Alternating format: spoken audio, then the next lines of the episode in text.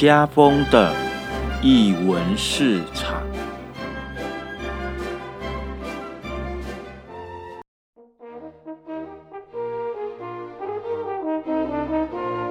在日常生活有艺术，这里是译文市场。大家好，我是家风。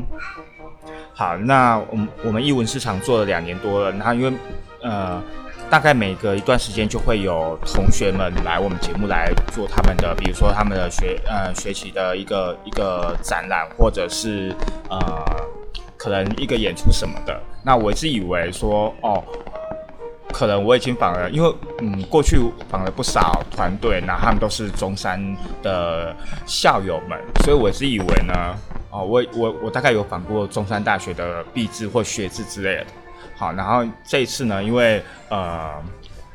硕婷在在脸脸书上跟我联系的时候，他丢给我资料的时候，我才发现说，哎，跟我过去我回去再去比对的时候，才发现说，哦，原来我还没有访问过中山大学呃剧系的呃学生们，那。也刚好有这有有这样的一个机会，然后呃，硕婷就丢一个讯息给我，那就开启了我们今天的这一集的节目。那呃，今天呢，我特别要来介绍一下我们中山大学剧系的一百一十年级制的毕业毕业制作群们。好，我们请他们自我介绍一下。大家好，我是国成。大家好，我是逸轩。大家好，我是嘉珍，可以叫我 Morgan。大家好，我是静宇，可以叫我多多。好。对，就是非常的奇妙，就是我访了你们那么多的学长姐们，好，也有可能是你们的同学，然后发现都是都是都是剧团的的呃新生的伙伴哦。那今天这一次呢，呃，请你们来节目上跟我们聊聊你们这一次的毕业制作。不过要在要讲毕业制作之前呢，也许我们可以请同学们现在介绍一下中山大学剧场艺术学系。来，谁要讲？多多讲好了。来，多多讲。我是多多。呃，入学的方式呢，大家一定会想要知道嘛。比如说面试或是只考进来这样。那进来之后呢，我们大一就会不分组，我们就是大家一起学表演，一起学幕后，一起学设计。那到了一下之后呢，大家有了一定的基础之后，就会开始想，嗯，我自己要往哪里走，所以就开始分。表表演组，表演组呢就是有表导，嗯，就是表演跟导演，然后再就是设计组，设计组呢就里面就很多像，像灯光啊、舞台、服装，这些都是设计组的一个主要的选项。这样，然后大家分了组之后呢，就会专精在那个组上面。但很多有时候大家都会跨领域，对，哦，对，还有理论组，怎么可以忘记理论组呢？哎，理论组是剧系最聪明的一群人了。哦，我们必须要仰赖他们，我们才可以。其实有时候因为演戏或是做设计，我们会太专注于在这个文本里面，会太专注于在自己，而忘记如果是外面人来看的话，会是什么样的一个视角。所以我们很需要他们的专业。对，嗯嗯嗯嗯嗯嗯。好，因为这一次呢，呃呃，你们推出的壁纸呢是。神农氏哦，是呃冯博弟的的作品之一哦。那因为冯博弟呢，他之他之前的作品，其实在台湾的呃剧场界非常的红哦，因为他他拿了四次的台北文学奖哦。那其实他的作品呃近十年近十多年来都一直不停的被呃拿出来呃扮演了。呃，不过在此我比较好奇的，也想要问一下。有关这次的 B 展会选择呃，冯博蒂的那个神农氏啊，呃，是一开始就决定了，然后又或者就是说，呃，其实 B 制对，就是你们的 B 制都会直接选择现成的文本吗？那不是逸轩，我来回答这一题好了，就是因为。在其实这题要回要追溯到今年大概六月的时候，因为我们在准备毕制，它其实不是一开始就选好神农氏这个剧本，就是嗯，因为我们有遭遇到一些选本上的问题这样子，然后那原本呃老师的问题刚才是说可不可以自己做创作，然后来当做毕业制作，其实是可行的，但是大部分呃，可能还要考虑到一些现实的考量，因为在中山比较少会有剧本创作类的呃主修生，所以比较在这方面的课程也比较不是那么的充足，所以比较少人会选择用剧本创作的方式来作为自己的一个毕业制作，因为毕竟还是要以全班的意愿为主这样子。对，那为什么选冯博弟的神农氏呢？就老师刚才有讲嘛，因为冯博弟在这十年间，他其实是很 famous 的一个剧本创作者。可是《神农氏》这个剧本在直到今年为止，它是二零一八年的年底，算是一个很新的本，然后它才被演过一次而已。那到今年初为止，它都没有出现过，因为它今年初才出了一个剧本集，然后它才收录了《神农氏》。那当初会选《神农氏》这个剧本，是因为呃，我提的第一个剧本已经被打枪了。然后因缘际会下，就是看到，哎、是真的是蛮缘分的，因为神农是有很多很奇迹似的东西，在我们做了这个剧组，在做这个剧的时候发生，就比如在那时候要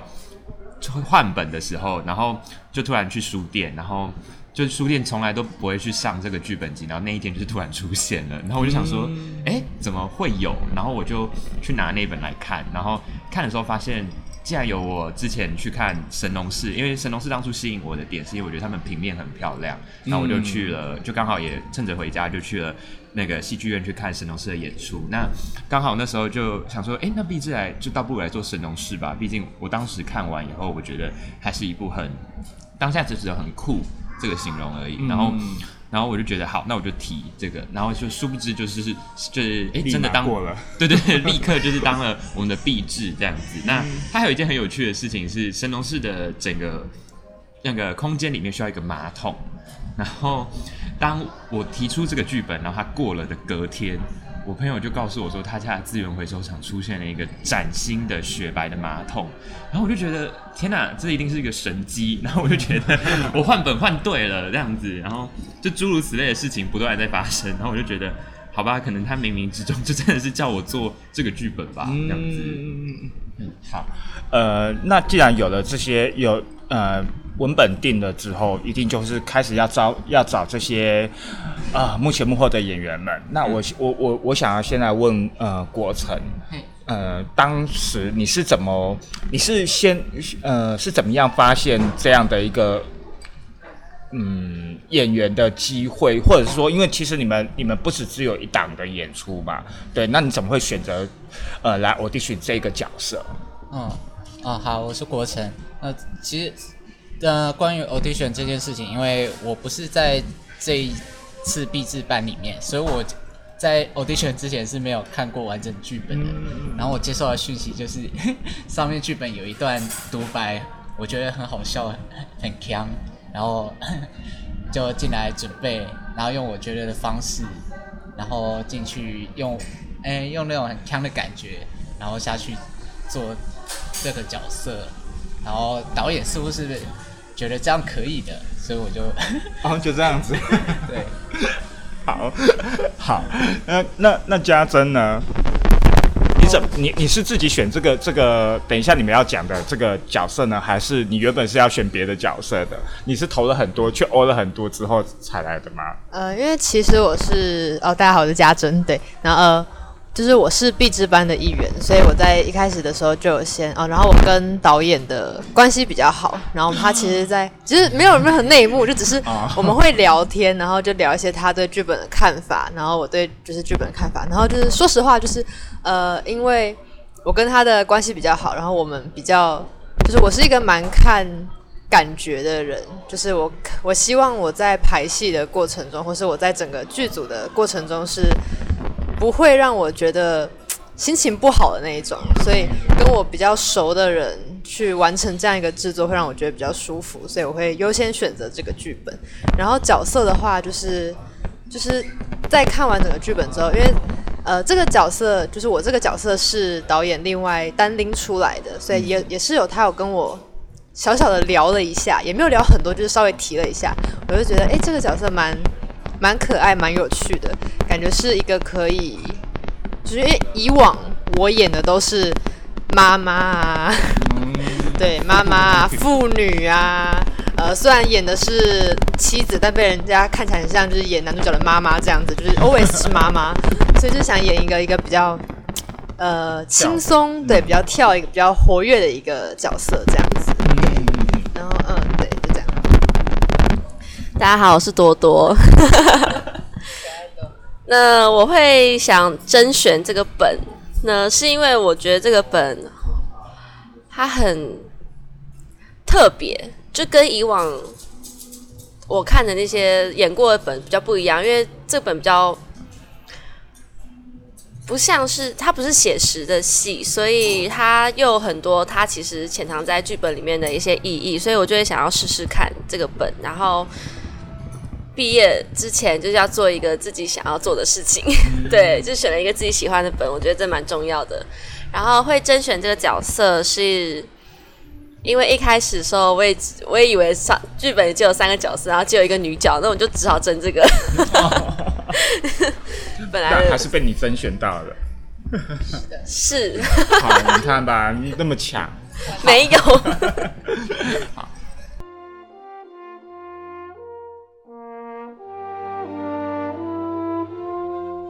呃，因为其实这个呃，升龙是算是伯莫蒂比较新的一个一个一个创作。那刚才逸轩也有讲了，他其实在二一八年的时候年底的时候才才演出过。其实他接的还蛮，就是其实离我们离今年我们十二十二月二十五号要演出的时候，其实这个时间很很很近很近。对，那嗯，要在那么近的时间。点，然后演一个其实才刚结束完没多久的一个新的一个字一个文本，嗯，我想要先来问问逸轩，你自己怎么除了你你发现这个本你喜欢之外，你在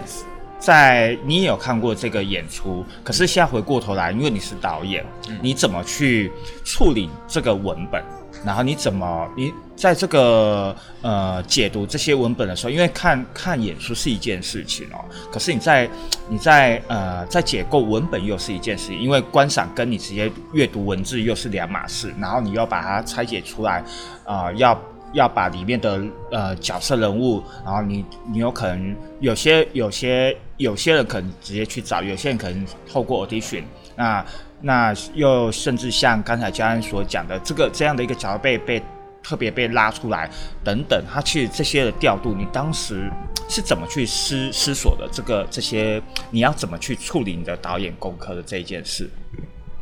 好，大家好，我是逸轩。那在处理功课这方面的话，因为就像老师讲的，看过演出跟实际处理是两件事情。那那时候选这个剧本的时候，也很幸运的有跟。冯博蒂老师就是聊一下这样子，那他给我很大的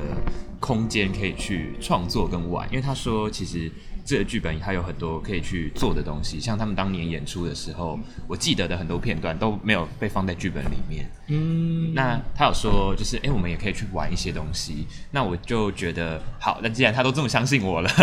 那我当然就是就是把它玩爆，就是我就会觉得很多我想做或想我想尝试的东西，我都在这个剧本里面。把它特别拉出来，就比如多多有说，一开始他只有看到三个角色，但是到最后却有十个人。就比如说我把可能药物也拉出来，然后我把甚至把女主角拆成两个人，可是这两个人他可能代表的东西有很多。那在做文本功课的时候，其实其实老实说，一开始选这个剧本我很害怕跟担心，因为我会觉得自己的就是。功力，不论是因为可能大家也都只是学生嘛，那当然在解构文本上啊，或者是你在做这些功课的时候，你会觉得自己很不足。可是因为到比如说工作的中后期，跟大家不断的聊，不断的聊，就排戏的时候就会一直聊这样子，然后聊聊聊的过程中，会觉得大家大家对这个剧本都有很多不同的想法。然后从一开始，比如说问设计们，问大家制作团队们对这个剧本想法的时候，其实他们都可以给你很直接的一个 feedback。可是这些 feedback 都往往会。比如说打中我，就比如说，哎，他有一些点我觉得很棒，那我可能就保留、保留、保留、保留，然后到最后他就是变成了现在的这一部戏这样子。嗯嗯嗯对，那其实，在做这些功课的时候，我我自己是蛮开心的，因为会觉得跟当初看的那个版本很不一样。那可是也会发生一个问题是，就是比如说一开始的导演理念就告诉大家导演理念，跟到后面的会越来越不一样，因为越深入这个剧本，我自己会觉得这个剧本其实蛮它的整个温度跟调性，其实就是跟跟跟我这个人很像吧，就是你可能永远不知道他到底什么时候会怎么样，就因为所以你是一个像谜一样的男子喽。就是我可能就很急吧，我可能就是一个忽冷忽热的人这样子，因为我会觉得，我会觉得这个剧本很靠感觉，然后刚好我又是靠感觉做事的人，我就是觉得，就比如说像他们三位演员一定很常在排练场上遇到，我会说这个感觉不对，然后可是我又没有办法很明确，我有时候很会很没有办法很明确告诉他们说这个感觉不对是什么，就对他们蛮不好意思的，因为我自己心里会觉得，嗯，对，就是这个感觉了，然后我就会觉得很开心。就觉得说哦，这个东西很好，我想要保留。可是，就是我的工作模式会变成是很依赖我自己的感觉这样子。嗯，哎、对，那我觉得也许可以可以再请逸轩再跟大家介绍一下，呃，就你就你的呃观呃从过去你观赏呃演出到你自己解读这个文本，你觉得《神农氏》是一个什么样的一个一个剧本？认真、诚实啊，的不是啊？不是啊，我就我就说介绍一下这个这个呃剧本的一个一个一个内容的一个一个概括。嗯，其实《神农氏》这个剧本它很难去介绍，因为它很有趣的地方都是在它剧本的转折里面，所以我们只能用我现在的介绍，只能是一个最粗浅的这样子。就是《神农氏》这个剧本不同于以往很多的舞台剧剧本，它比较像是一个可以让你去做实验性，但它又不是新文本的一个尝试。因为像比如以往老师访问的一些戏剧，它都是建立在一个既有的文本啊，或是一些情感上的拉扯这样子。但神农氏比较探讨的东西，像是一个你自己内心的感觉。为什么我刚刚会说感觉这么重要的原因，也是因为神农氏他大部分时间他的。比如说角色的动机或是什么，他都是依靠一个感觉去进行的。那那神农氏他其实那时候冯伯利标榜的是腔这出戏，腔这个特色。那我也觉得神农氏相较于其他的舞台剧更多的腔，然后跟色彩上来说，它也是一个很鲜明的一个剧本。就像他你把一个你把神农氏跟其他的剧作摆在一起的话，你如果都把它翻完，你会发现它很不同于其他的剧作。它在比如说角色或者是各种人物上，或者它的台词，它的台词上都会让你觉得哦。怎么会讲出这样子的话？然后，然后你说，你就会疑惑说，哎、这真的是我们平常的世界吗？然后引发你去进一步的思考这些东西，这样。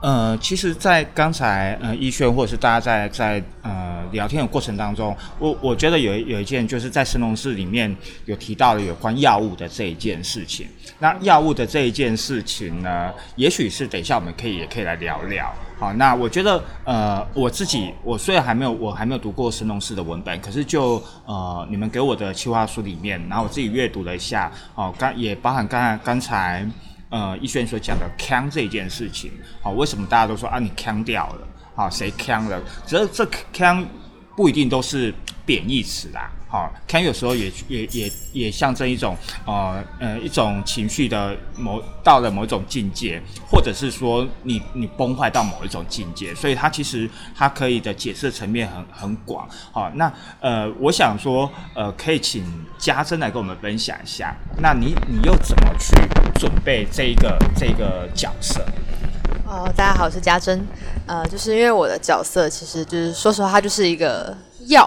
然后那时候我有去，就是翻完剧本之后，我去查这个药是什么。就是我演的是史蒂诺斯，然后它是一种安眠药，然后它可能会让人就是在吃了之后，它吃完之后会有就是先有一段时间的那种亢奋，然后会。就是人家很常说的那种，就是创造力突然就是飙升，然后之后才会有就是困顿的感觉。然后我就是往这个方向，我是就是往创造力飙升的这个方面，因为像很多就是不管是电影还是什么，都会讲说有些人嗑药，不管是嗑可能毒品或是其他的药，可能嗑过多都会有一种迷幻的感觉。我觉得可能就是，然后包括就是其实，在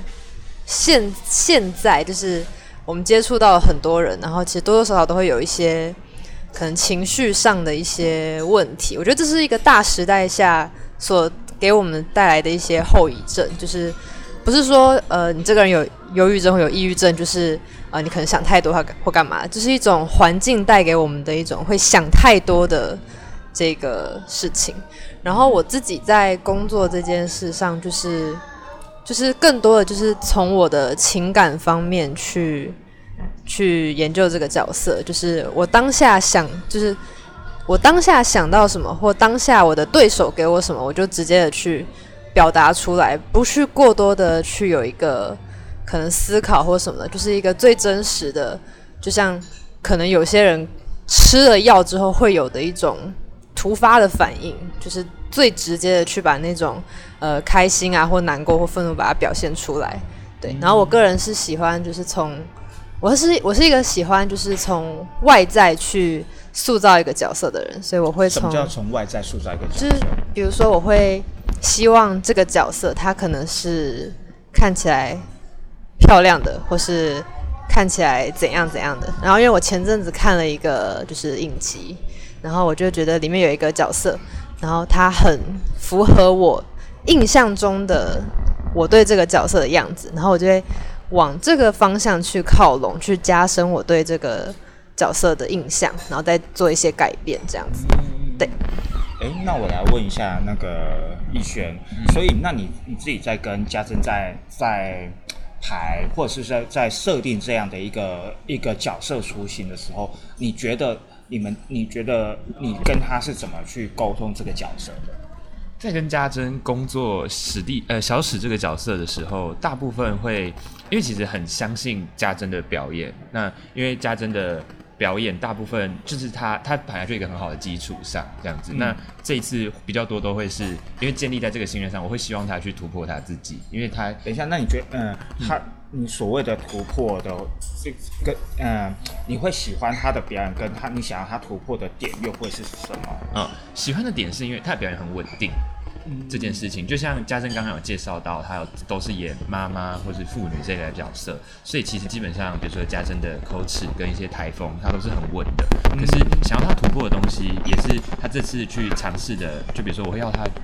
变得很疯狂，或者是他要突然大笑、大尖叫，然后做一堆动作。可是这些动作，比如或是这些的尝试，是可能家珍以往在其他的戏里面很少会去做的。这样子，可是其实这些东西也是家珍这个呃，家珍这个人在跟我相处的时候，他也有这样的特色，可是他很少被大家看到这样的特色。那我觉得他是这也是一个，我很希望他在这部戏里面，他可以展现给大家看的一个方向，这样子。嗯，我可以小小的补充一下。好啊，好啊，好。就是呃，因为我是容易在人群面前会紧张的，然后我会喜呃，就比如说以往在上课在演戏，然后我会。就是希望每一步骤都是按照我平常排练的方式，然后最稳的把它表现出来。然后，但是其实我平常这个人，我在跟别人相处，我就是很容易随时随地就是突然声音变很大，或突然大笑，或突然就是 我很我很常跟别人讲笑话的时候，讲到一半，然后我就自己开始疯狂的大笑，然后没办法讲完的时候就对，没办法把笑话讲完。然后就是在别人面前，我是。很疯癫的一个人，我很常在路上，然后走一走，跟别人聊天，然后讲到一个很像歌词的话，我就开始唱歌。我朋友就会说：“你不要再唱了，很丢脸。”然后就是在因为有这个就是机会，所以会想要把这些平常就是我本身就有的个人特质，就是展现给大家看，这样子突破以往比较乖、比较就是像刚对像逸轩说的稳定的那个我自己，对。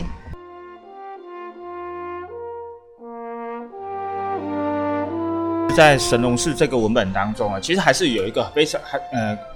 在一开始就讲了，其实呃有主要的有三个三名呃角色嘛，就是医生，好，然后医生太太跟病人嘛。那我们今天我们的医生，好，就是其实他有他有某一种从一个医病关系，然后再往往内往外的一个发展。所以呢，我们现在请我们的医生来聊聊。那国成，你怎么怎么去准备你的文本？而且我听呃一开始，其实我刚开始来的时候，听他讲话的时候就说啊，糟了，他讲话太小声了，怎么办？就他刚才一讲话说，嗯，哦，他好有趣哦，他怎么会有这有一种，就像就像刚才一轩所讲的，我觉得他讲话有一种锵锵的感觉，我不知道为什么。好，我们请国成讲。大家好，我是康康的国成。好，那，关于处理医病关系这一点，我其实嗯，因为家里面有些亲戚他们是当医生的，然后我也有去过呃他们诊疗间，然后我有蛮仔细的问过他们看诊的时候关于的态度是什么，还有具体想问的点啊，包括平常去自己去看医生的时候。也会特别去观察这些医生的特质，虽然好像蛮多都是类似那种中分头，然后戴黑框眼镜，然后穿个长袍 这样的形象，然后所以自己会想说，嗯，在这种嗯典型的大家看一看就会知道这个人是个医生的样子里面，然后自己却需要去处理一个呃药物滥用的病人，而且他很疯，看到一个。呃，我演的这医生都很难控制的程度，嗯，然后对这文本的的处理的话，因为这些病的药效，呃，有些身边有别的朋友，就是他们也有一些药物滥用的情况，然后比如说可能吃太多史蒂诺是会梦游啦，然后呃，可能吃太多优士婷的话会那个体重骤降之类。等一下，等一下，等一下，你说的是你现实生活中的朋友吗？还是你在现在在讲剧本？呃，在讲剧本里面的情况跟现实情况里面的呼应。OK OK。嗯，对。好，继续续。哦，这样。哦，好，所以，所以自己就是对文本的这些研究，就是上，呃，一开始是处于一个比较粗浅的，然后比较学理的啊，但实际一走进排练场，然后要走这些戏的部分的时候，就是。才会发现说，哦，这些学理的东西，知识是一点，但是当你要处理，然后带到自己的大脑，然后用自己的嘴巴、身体把它表现出来的时候，哦，又又很麻烦。对，来来来来来来来，导演导演来来讲一下，他他觉得很麻烦，发生什么事？因为。啊，大家好，我是易轩。因为我给他的很多功课，因为他国成在戏里面的分量很重，那因为他有很多医病关系的转换，或是很多他要去他刚刚讲的知识含量的东西，那我给他的一些压力，还有一些。就是功课上来说，会比其他的演员重很多。比如说，比如说，比如说口齿吧，这样子。哦，没有啊，他可能，比如说，我会跟国成说，今天你跟，比如说你跟病患你在对话的时候，你的专业度、你的稳重性这件事情要怎么呈现？因为国成像刚刚我们可以大家都听他的声音就可以知道，他是一个很温温和、温和的人这样子。可是其实有的时候，比如说就算是心理医师好了，他。在跟你聊天的时候，他就算给你一个温温和和的感觉，可是他最后还是会导出他想要问的那个问题是什么。那我可能就会去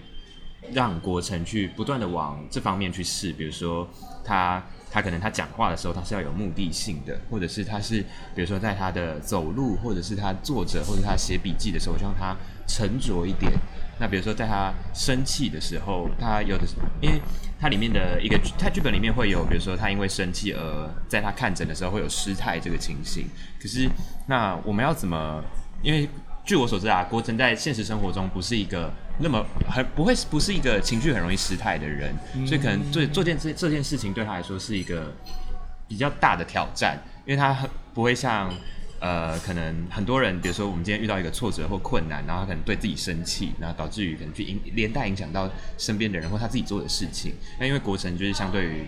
他们，就是国成的情绪是比较稳定的人，这样子，所以我觉得对他来说，他做的很多功课会比较难一点，是在自己的情绪以及自己的自身的生命连接这部分上，这样子。所以，那你目前处理的如何呢？哦，目前处处理的方式大概就会是以平常的时候就会有一些潜移默化的一些小改变，就是感觉上自己在对待人的态度上面好像会有点暴躁，哦，会有点失控，或者或者掌控欲会变得很强。嗯，这是我自己在处理角色的时候会有的一个通病。嗯。好，刚才这个是医生、医生、医生的的表演的自己的功课。那我们来看看，来听听看医生夫人怎么去去 去面对这个 这个角色。大家好，我是多多。好，要从对我开始看这个文本的时候，对于这个角色，他其实不是一个很这个这个女主角，她并不是一个很柔顺的乖乖牌的一个女生。其实可以从她的台词里面可以看出来，她其实蛮会为自己讲话的，她会自己发声，然后她也不会，她也蛮聪明的，就是她看到医生在失控或是快要。生气或是快要失序的时候，她可以委曲求全，就是他可以放下他自己的身段，然后去保全他们一个两个人的关系，这样。所以我觉得她是一个蛮聪明的女生。然后，虽然在剧本中，他们两个可能有吵架，或是因为这剧本一定是从他们两个人生活中截取的一段片段嘛。那要准备这角色的时候，我就会先。就是创造，也不是说创造，就是有他这些台词来推断说他们经历过什么事情，然后把这些事情写下来，然后去逻辑推理一下这个角色是长什么样子。不是说长相，是说他自己的思考跟他的个性。因为我排戏的时候没办法，就是完全是空的上场排戏，因为觉得这样子不是在角色里面是自己，所以我会需要一个。骨架先创造角色，然后在排戏的时候，可能突然会灵感来，或是突然感受到什么，这就是变成这个角色的血肉，这样把它加进去。就是我准备一个角色的，就是 Sarah 这个角色的方式，这样。嗯嗯嗯嗯。哎，好，来，嗯，那你怎么你怎么处理处理呃多多的这个角色呢？在处理多多的这个角色的时候，其实我蛮。就是我，我很喜欢跟他们，因为他有一个另外一个女生，他们也是共同在做 Sarah 这个角色。那我很喜欢每一次跟他们两个在家过程对话的时候，因为他们都会丢给我很多很酷的 idea，比如说他们共同设定的东西。就比如说我，我都会问他们说：“那你觉得有吧？我问过你们，他们之间到底有没有爱？你们觉得这件事情？”好，因为我们你说医生跟医生俩有没有之间有没有爱，还是还是？分身有没有爱？各各各种层面上爱这件事情这样子，但是我们可能前面就会先聊八卦，然后聊一聊自己的感情观，然后再带到这里面。哦，OK OK。但可是因为就是因为跟他们工作起来会很舒服，因为也同时也很相信他们做的功课，就是不论是在不论是家珍多多或是国成，因为跟他们在聊这些东西的时候，一方在聊剧本的时候，可以从他们看这个剧本的角度来。也告诉自己说，诶，为什么他们会是这样看的？然后他们做的很多设定上来说，对对我而言，我会很放心，因为就是我觉得是很信任吧，因为他们做的很多东西，然后我可以很直观的跟他们说，我想要这个或我不想要这个，然后他们也可以很直观的跟我说，我觉得这里他没办法过关。就比如说我一开始给他的东西，然后他说这里他没有办法过关，那我就会开始讲说，诶，为什么我会让他没办法过关？就反而是。我觉得在跟他们工作或是设定上，就是因为信任这件事情，然后让呃，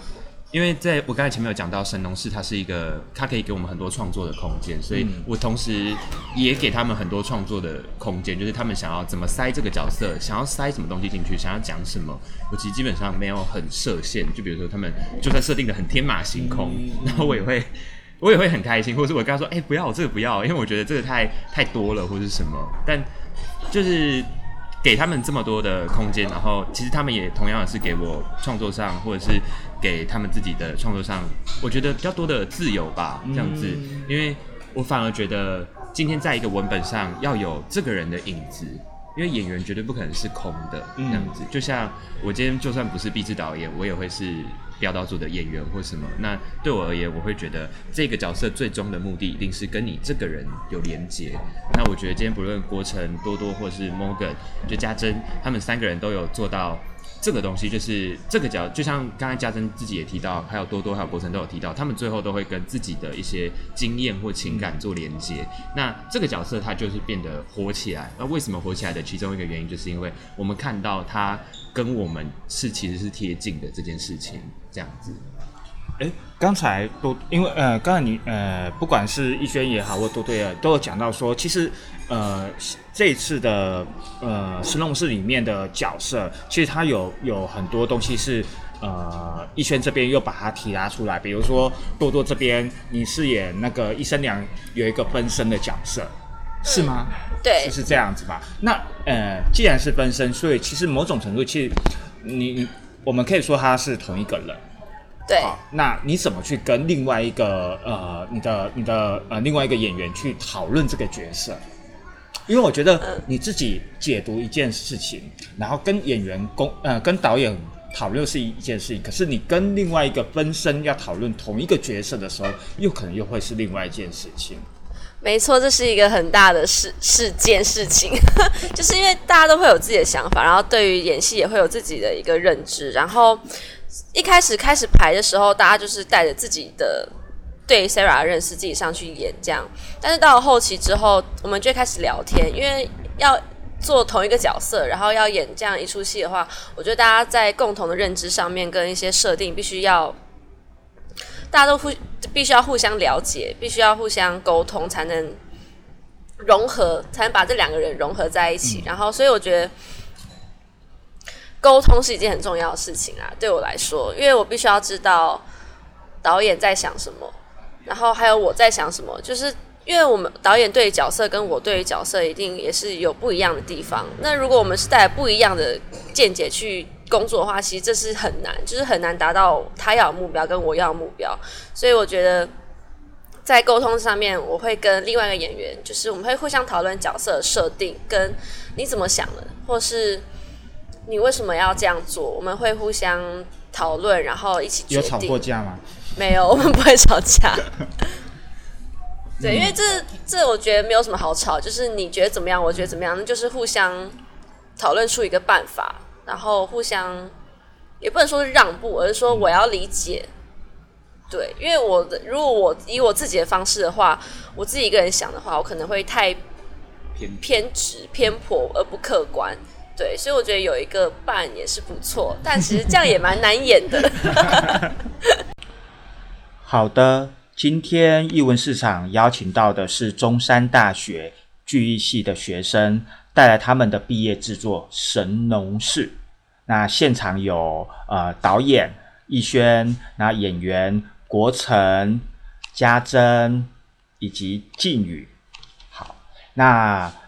演出的剧名是《神农氏》。那演出的时间会是在十二月的二十五、二十六日，星期五的晚上跟星期六的下午晚上，总共有三场。演出的地点在中山大学文学院哦艺术大楼